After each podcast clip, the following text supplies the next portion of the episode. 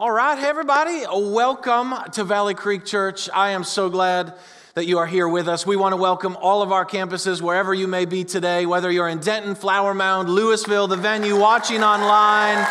Let's all just welcome each other for a moment. It is good to be one church meeting in multiple locations, and we have had a great week this week together as a church with Prepare. This whole week, every single morning at all of our campuses, we've gathered together for a time of worship and prayer to seek God, to get ready for all the good things God wants to do this fall semester in our lives. And what I love is, is that we're a church that wants to meet with the presence of God, that wants to seek Him. And I believe we set some things in motion in the spiritual atmosphere by taking the time to prepare our hearts, to prepare the atmosphere for what God wants to do. And one of the big things that I believe God's going to do this fall semester is starting next week, we're going to start a new sermon series called Follow the Cloud. And it's probably going to be the most significant sermon series we have ever done together. And so here's what I want to encourage you. If you've been waiting to invite someone to church, this is the series to invite them to. If you've got a friend, a neighbor, a coworker, that person that you've connected with, but you've not necessarily said, come on, this is, this is the one, bring them to this series. It'll be for four weeks. And I personally believe that if you'll come for all four weeks, if you'll make that a priority to be here, if you'll lean in, and engage with us, that I believe by the end of the series, you'll hear God's voice. I believe you'll learn how to take next steps. And I believe you're going to discover more about who you really are, who God really is, and what you were really created to do. I believe you're going to have a journey of freedom. And so I want to encourage you, if you haven't got a chance, get the new Follow the Cloud book that just got released. We worked really hard on putting that together. So we want to give you a tool that's in your hands of all the things that we talk about around here, all the things we believe that now can be in your hands so you can live a lifestyle of freedom. And if you'll engage with that tool, that resource throughout the series and in the days to come, I think God has some amazing things for you, for me, as we go on this journey of freedom. Okay? All right, if you got a Bible, Exodus chapter 16. We're kind of excited about that. That's all right, I'll get you excited about it next week. Exodus 16, second book of the Bible. We are in our series called Grateful. We're wrapping it up today. And for the past few weeks, we've been talking about the key to living a full life. And we've said that you can have everything the world offers and still have an empty life, or you can have nothing at all and have an overflowing life. That an overflowing life comes from a grateful heart. And if you'll learn to be grateful for where you've been and where you are, you position yourself to get where God wants you to go. And so, really, this last series was an amazing setup by God of where we're going into this Follow the Cloud series because God has some great things in store for us, but we have to first learn to be grateful for who He is and what He has done. And so, pick it up with me, Exodus 16, starting in verse 2. It says, In the desert, the whole community of the Israelites grumbled against Moses and Aaron. The Israelites said to them, If only we had died by the Lord's hand in Egypt.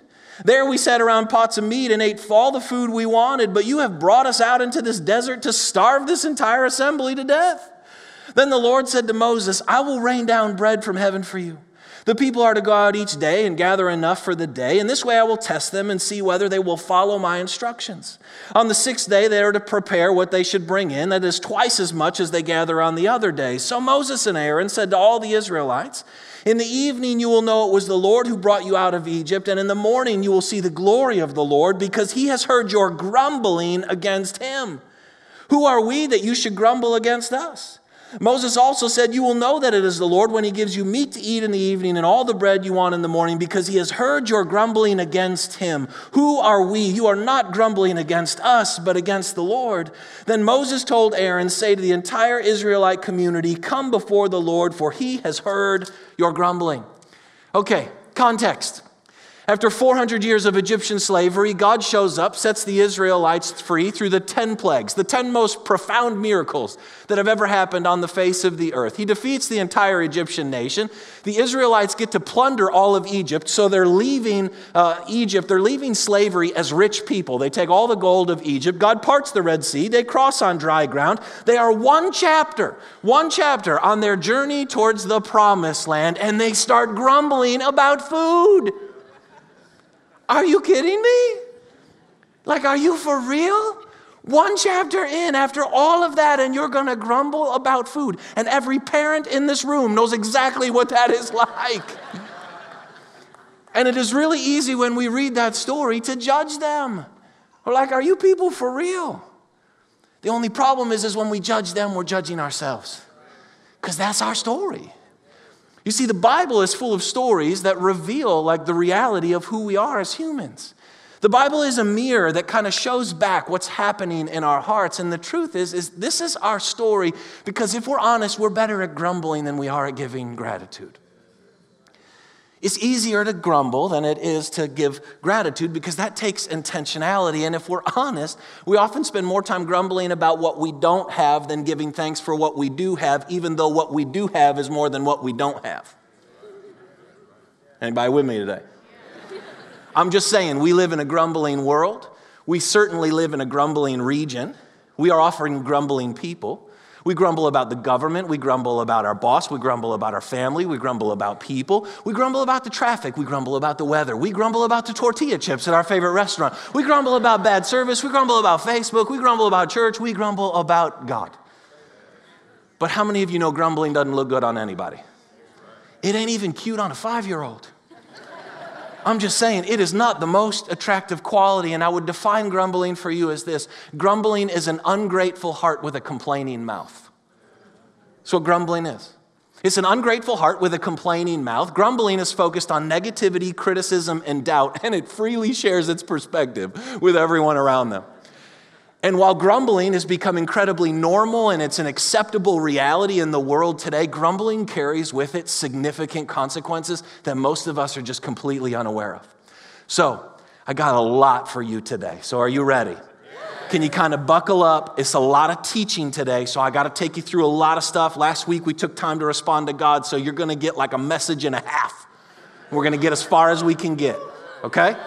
So here's what I need you to understand. These are the things. First, I just want to share with you. These are the consequences or the realities of grumbling. First thing is this is God takes grumbling personally.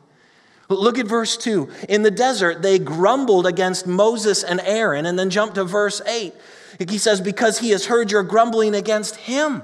Who are we? You are not grumbling against us, but against the Lord. Then Moses told Aaron, Say to the entire Israelite community, Come before the Lord, for he has heard your grumbling.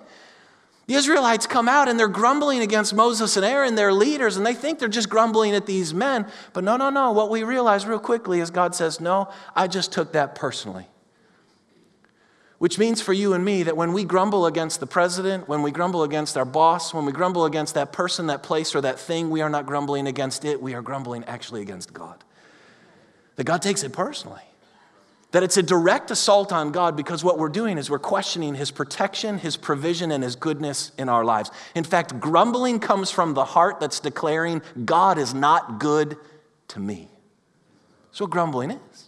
Now, listen to the Israelites. This is like chapters later, Numbers 11. Same group of people. The rabble with them, the other people with them, began to crave other food. And again, the Israelites started wailing or grumbling and said, If only we had meat to eat. We remember the fish we ate in Egypt at no cost, also the cucumbers, the melons, the leeks, the onions, the garlic. But now we have lost our appetite. We never see anything but this manna.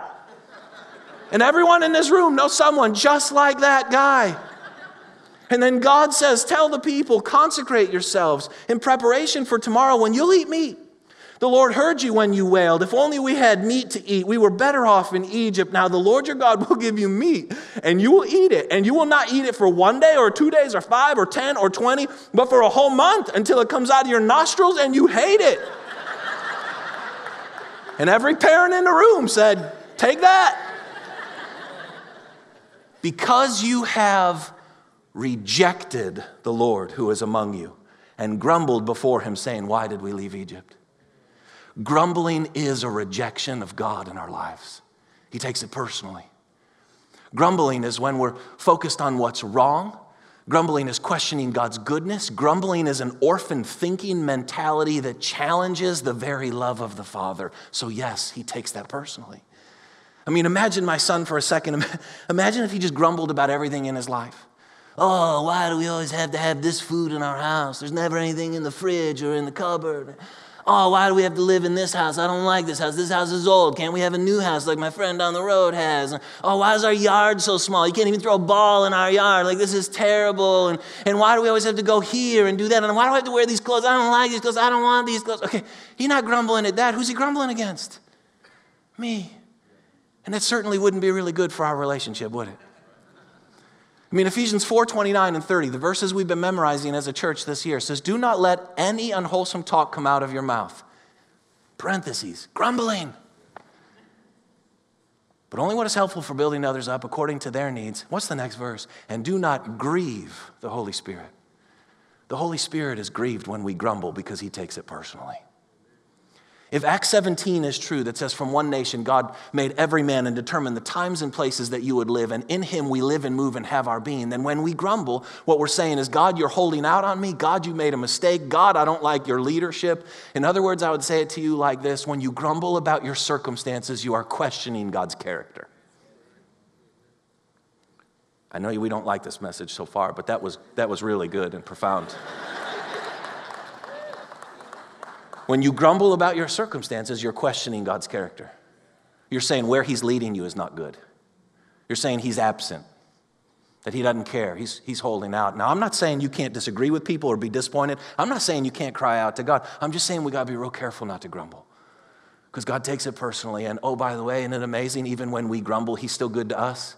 They grumble and He gives them manna, not because they were good, but because He was good we grumble against God and He still chooses to be good to us. So He takes it personally. Second thing, here's where it gets more weighty grumbling is a demonic spirit.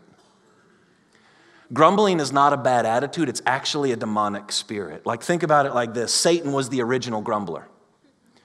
Satan was an angel in the throne room of heaven, and Satan found fault with a perfect God and the perfection of heaven. All of heaven wasn't even enough for the grumbling spirit which means the grumbling spirit will never be satisfied.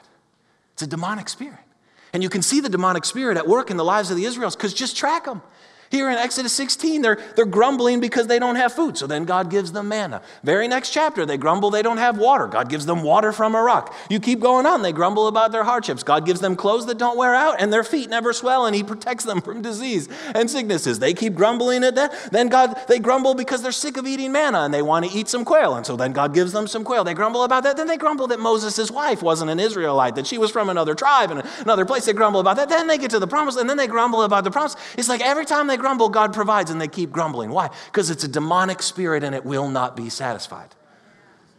That's why when you grumble about a situation and the situation is resolved, you grumble now about something else. I grumble about my car, and then God provides I get a new car, so now I grumble about my house. I, I grumble about my kid's teacher. I complain enough and get them moved to another class. Now I grumble about the coach.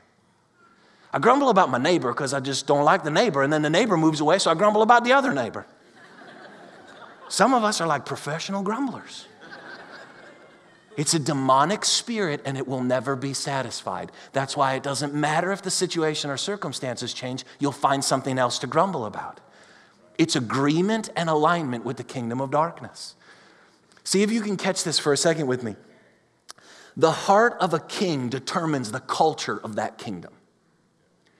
Like in any leadership environment, the heart of the leader sets the tone of what the culture of that environment is going to be. So, if that's true, that the king's heart determines the culture of the kingdom, then the kingdom of darkness's culture is grumbling, and the kingdom of God's culture is gratitude. And you say, why? Because Jesus gave thanks on his way to the cross, and Satan grumbled sitting in the throne room of heaven. Grumbling is the natural response of the flesh, gratitude is the supernatural response of the spirit. And I would say it to you like this grumbling is the language of slaves, gratitude is the language of sons. And so, so the question I would ask you is, is what language do you speak? Grumbling should actually be a foreign language for the children of God because we don't live in the culture of the world anymore. We live in the kingdom of God. So we shouldn't even know how to, like, I don't know how to speak French. Do you? Some of you are like, yes, I do. Okay, great. Three of us know how to speak French. But for the rest of us, we don't know how to, how about, like, uh, never mind, just, but you get the point. You shouldn't know how to speak that language because you don't live there. We should know how to speak the language of the kingdom of darkness because we no longer live within it. The problem with the Israelites, where they got rescued from the bad kingdom, brought into the new kingdom, but they never learned to speak the language of the new nation or kingdom with which they lived within. And so, whatever kingdom you agree with, you align with, you empower that kingdom, and it'll start to change the way that you think and the way that you see the world. Like in Mark chapter 6, if you remember it, Jesus goes to his own hometown, and it says they grumble about him. He's there to do miracles, and they say, This is Joseph's boy, Mary's son. We know. Who does this guy think he is? And it says he could not do any miracles there because he grumbled. I wonder what God can't do in our lives because we're so busy grumbling and in agreement with the kingdom of darkness. And then you look at Acts 16 when Paul and Silas are beaten and persecuted, thrown into prison for helping some poor sick girl. And, and in the process, they sit there and they give thanks. They worship, they praise God in the middle of the night, and God brings an earthquake, breaks all the prison doors free, and, and, and literally sets them free. I wonder what God would do in our lives if we would start speaking the language of his kingdom. Okay? So, grumbling is not a bad attitude, it's a demonic spirit that you come into agreement with. And the third thing that you have to get about the consequences grumbling steals your destiny. God brings the Israelites all the way to the edge of the Jordan River. They're about to take the promised land. Numbers 14. All the Israelites, say it with me, grumbled. That was weak, but that's okay. Maybe the verse didn't go up in time. Against Moses and Aaron, and the whole assembly said to them, If only we had died in Egypt or in this desert, why is God bringing us out of this land to let us fall by the swords? Our wives and our children will be taken as plunder. Wouldn't it be better for us to go back to Egypt? And they said to each other, We should choose a leader and go back to Egypt. Everyone knows this guy. You know it. And if you're not laughing, you might be him. Their grumbling cost them 40 years of wandering in the desert. They couldn't take their destiny because they were so busy grumbling. Listen to me, if you're grumbling, it means you don't have the faith to follow God into the future. Faith and grumbling cannot coexist. Grumbling is focused on what is, faith is focused on what will be.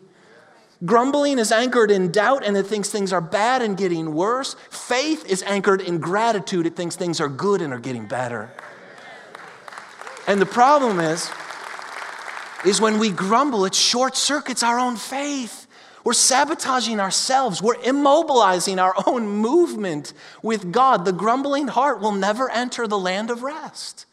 I mean, listen to this. John 6, this is Jesus. He just fed 5,000 people. He does this teaching to kind of talk about that he's the bread of life. And it says, on hearing this, many of his disciples said, This is a hard teaching. Like, Jesus, we didn't like that sermon. Who can accept it? Aware that his disciples were, say with me, grumbling about this, Jesus said to them, Does this offend you? And from this time, many of his disciples turned back and no longer followed him. What?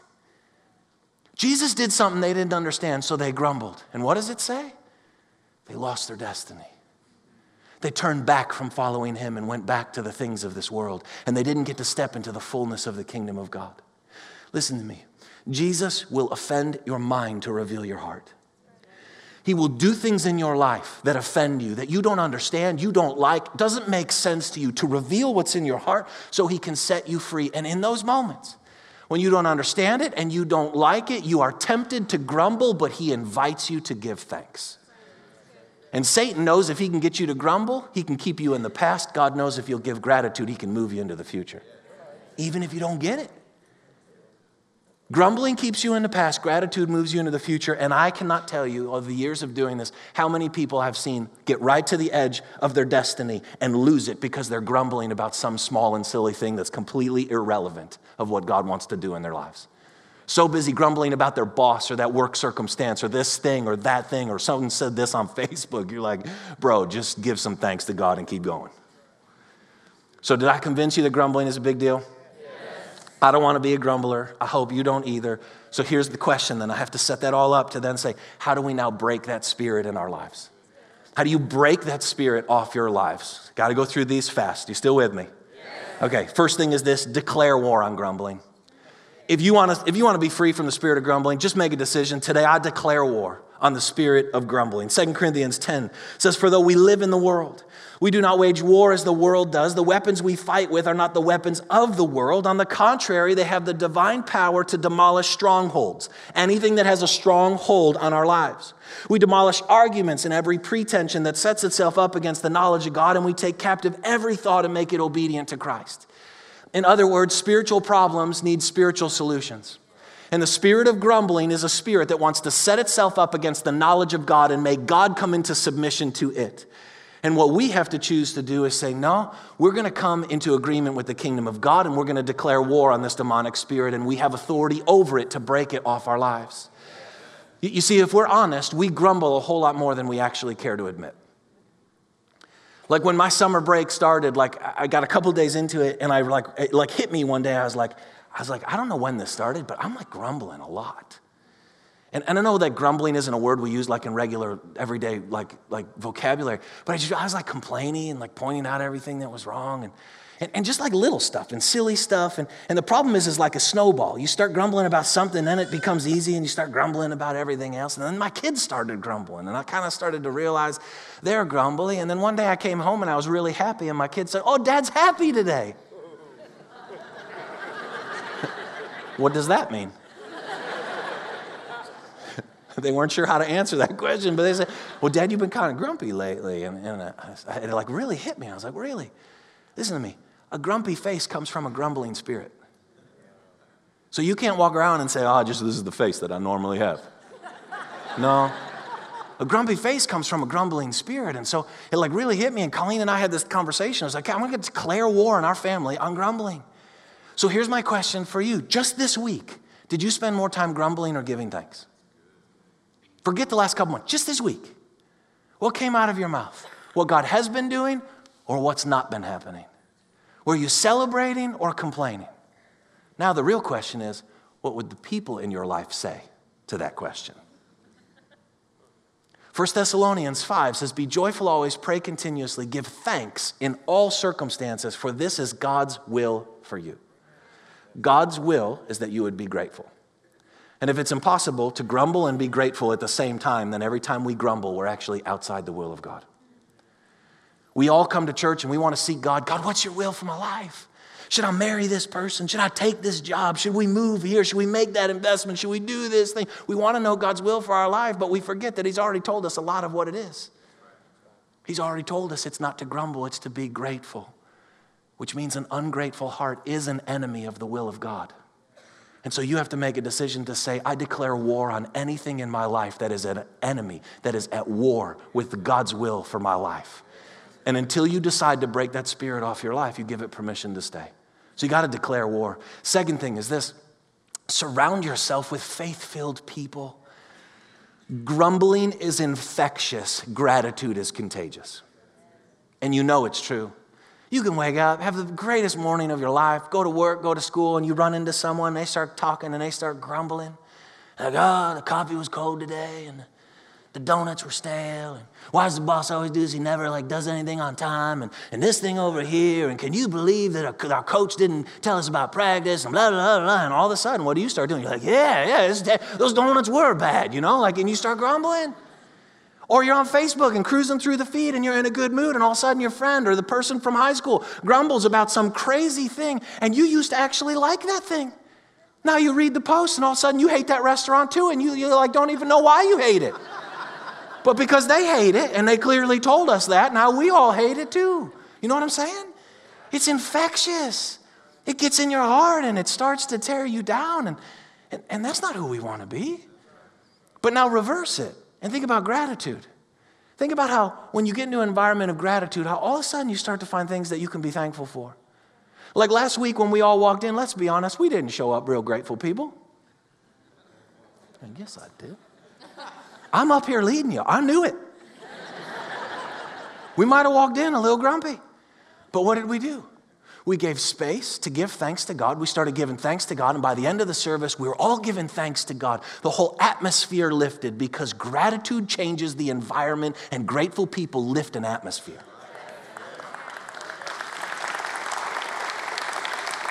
Proverbs 13:20 literally says, He who walks with the wise becomes wise, a companion of fools suffers harm. Whoever you hang out with, you'll become like. We use that verse a lot around here because it's just so true. And we want you to get it. So, my question for you is, is Are you hanging with the right people? Are you hanging with people that grumble? Or are you hanging with people that are grateful? Like, like, are you ever in an environment with people that just give thanks? How do you learn a foreign language? You go and immerse yourself in that culture. If you want to learn how to give thanks, get around people that give thanks and break off all the people in your life that grumble. And oh, by the way, grumbling attracts grumbling. So if you say, Well, I don't like to grumble, people just come and grumble to me all the time, well, there's something inside you that's open and receptive to that. The Spirit attracts to the Spirit. And all of a sudden, it finds an open door. Have you ever tried to grumble to a really grateful person? A conversation lasts like 10 seconds at best. And then you're kind of like, yeah, I'm embarrassed. I'm out. You know, like it didn't work. Okay. So, what relationships need to go? Which ones do you need to build? Third thing is this if you want to break the grumbling spirit, live your life. One of the main reasons we grumble is because we just don't live our own lives. We're just not present where we are. We're so busy looking what everyone else is doing that we sit there and we say, Why did they get this? And why can't I have that? And they didn't deserve that, and I deserve this. And why did they get that opportunity? And I should get that opportunity. And, and how did they, this happen in their life? And all of a sudden, it's like, whoa, whoa, whoa. And, and we'll sit there and we'll cruise through social media. Some of us are so busy looking at everyone else's life on social media, we forgot to live our own life. And so we start grumbling about everything and about nothing. And we forget verses like Psalm 16 that says, Lord, you have assigned me my portion and my cup. You have made my lot secure. The boundary lines have fallen in pleasant places for me. Surely I have a delightful inheritance. Listen to me. God doesn't give small portions or empty cups. You have assigned me my portion and my cup. He doesn't give small portions and he doesn't give empty cups. He gives double portions and overflowing cups. And so he's already given that to you. And he's told you that the boundary lines have fallen in pleasant places for you. Say, what does that mean? It means your relationships and your finances and your opportunities and your experiences and right where he's placed you. Everything in your life has fallen in a good and spacious and pleasant place for you. Your life is already overflowing. You just may not be aware of it. And you say, but, but I don't feel like that. Well, then you get a choice. What has more truth in your life, how you feel or what he just said? Because one of the two of them has to be true, because they both can't be true. And here's the deal if you would just live your life to the full extent that He's given you, you wouldn't have time to grumble. Think of that. If he says the boundary lines have fallen in pleasant places, it's spacious. If I would live to the full extent of my life, I don't have time to grumble because my life is so big. I'm trying to do all the amazing things he's put in my life. But what happens? We don't live to the boundary lines. We kind of huddle back here and we look over the fence at the green grass over there in their place. and we forget that green grass means lots of manure. so maybe I don't really want that, you know? Like, think of the Israelites. Why did they want to go back to Egypt? They wanted to go back to Egypt because they weren't living the fullness of the boundary lines God had given them. Do you know what God had told the Israelites? He said, I want you to come and follow me. I want you to hear my voice. I want you to be people of worship, and I want you to take the promised land. They didn't want to do any of it. So, because they wouldn't enjoy the life God gave them, they wanted the life they didn't have. And so, with you and I, think of what God's given us. He said, Come walk with me. He says, Love the people in your life, be on mission with me, and step into the fullness of the boundary lines that no one else in this world can step into because they belong to you. And if you will do that, you won't grumble because your life will be so full. But if you don't do that, you will always grumble because you won't enjoy what God has already given you. You'll go and chase the empty cup when all the while you've been holding the full cup. And so the question is, is are you living to the full extent of the boundary lines in your life? Is there some things you need to go and explore? Their boundary lines are awesome too. Their boundary lines don't have to be bad for yours to be good.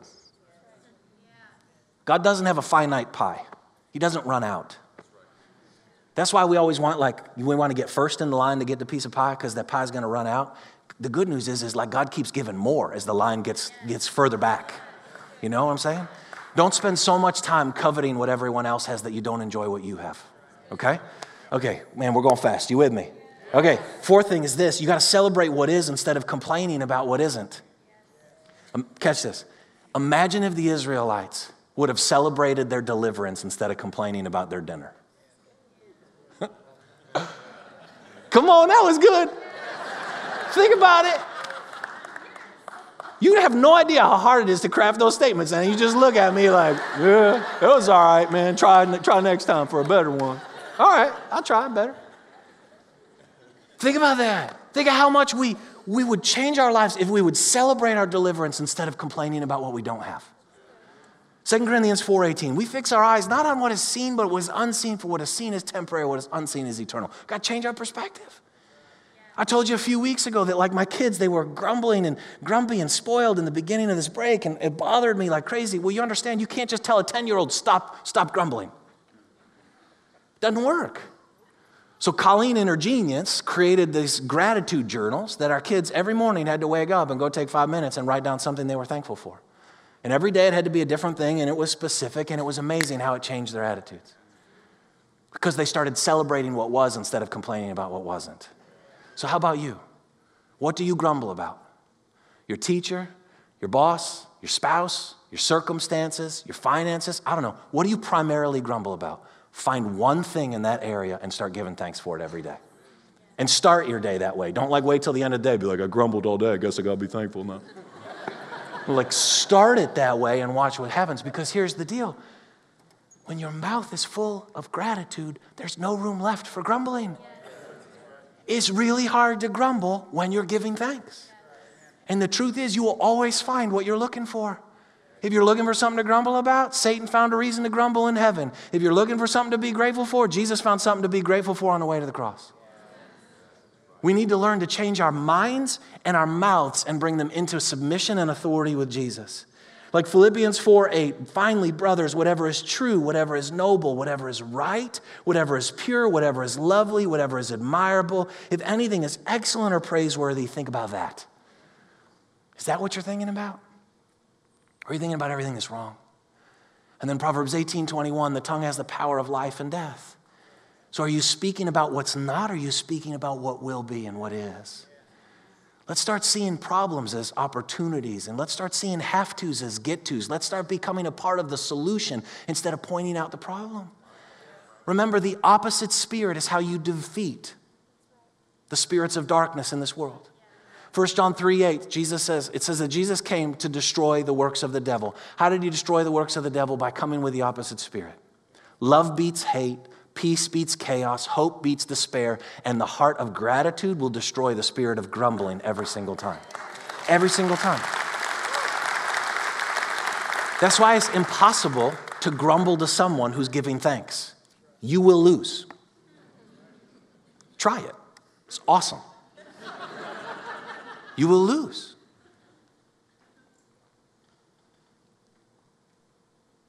If we are serious about bringing heaven to earth, then we have to speak the language of heaven and not the language of this world. It's really hard to say, yeah, we want to release the kingdom and then walk out of here and grumble all week long. Because we're supposed to demonstrate and declare the realities of heaven, not align with and agree with the brokenness of the world. Okay? And then the last thing is this if you're serious and you want to break it, repent. Just repent.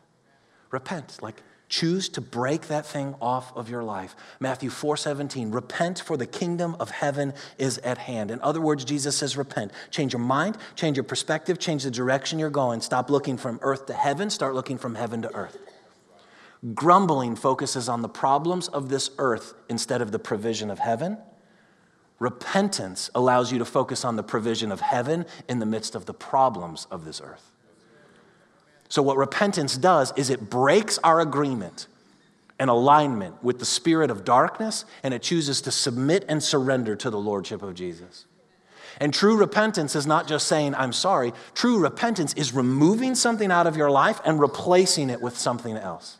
Like here's a great verse about repentance. Jeremiah 1:10. See today I appoint you over nations and kingdoms to uproot and tear down. In Jesus, we have authority over the kingdom of darkness because he's already defeated the kingdom of darkness.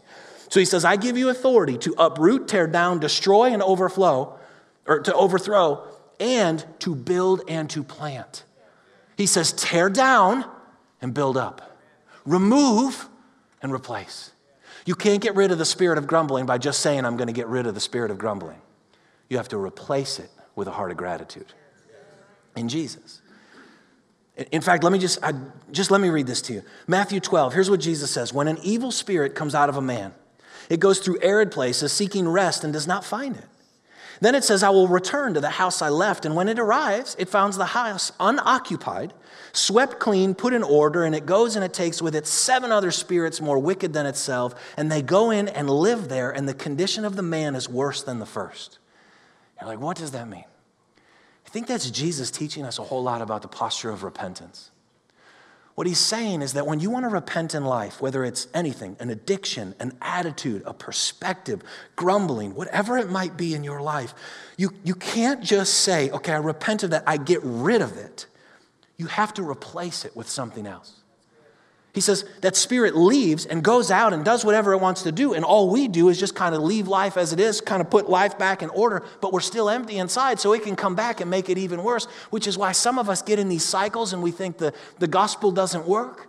Because we say, well, I tried that before, man. I only broke my addiction for a week. Or I tried that before. I only not grumbled for a few days, and then I got even more aggressive on my grumbling. Yeah, why? Because a whole lot more came back. Because your heart's now harder to it. But if we would renounce the spirit of grumbling or wherever we need to repent in our life and then ask for a fresh filling of the Holy Spirit, there's now no room for the spirit of grumbling because I'm overflowing with the spirit of the living God. So there's no place for it to come back home because it doesn't have a home anymore because now my life is occupied by the spirit of the living God. You can't have a full life with a grumbling heart. And so the, the question that I would just ask you is, is Is your life half full or half empty? When you look at that glass, half full or half empty?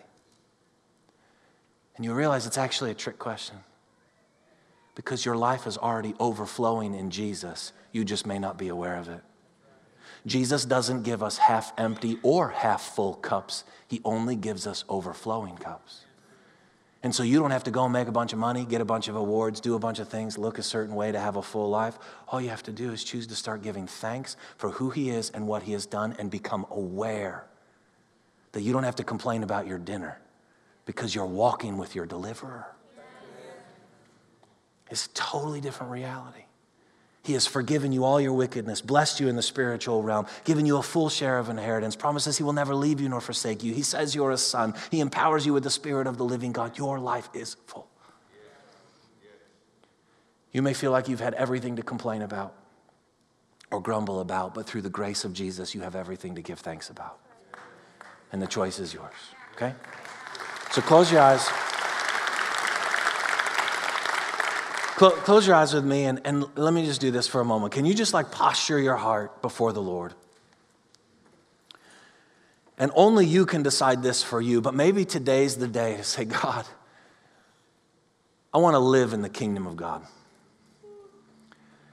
I don't want to just talk about it. I don't want to just think about it. I don't want it to just be a part of just when I show up at church. I want to live in the kingdom of God and I want to speak the language of the kingdom. And so maybe in your own way, today is the day to say, Jesus, I want you to be Lord. So in Jesus' name, I choose to renounce and reject the spirit of grumbling out of my life.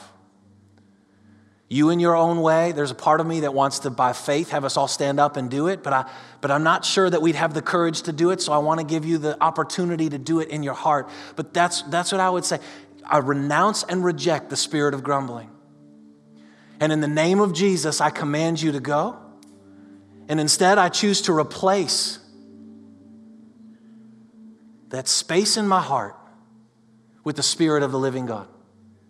So, Holy Spirit, through the grace of Jesus, will you come and fill my heart, fill my life, fill my mind, overflow my life with your goodness and your grace. And today I choose to be a part of the kingdom of God and I reject the kingdom of darkness, the kingdom of this world, and I give you thanks for who you are and what you have done. Jesus, I love you. And in your name, I bless you. And I receive all that you offer me. And I give you thanks for it. And so, Jesus, today we choose to break the spirit of grumbling off of our lives and at any place we've given it authority to stay. In your name we pray. Amen.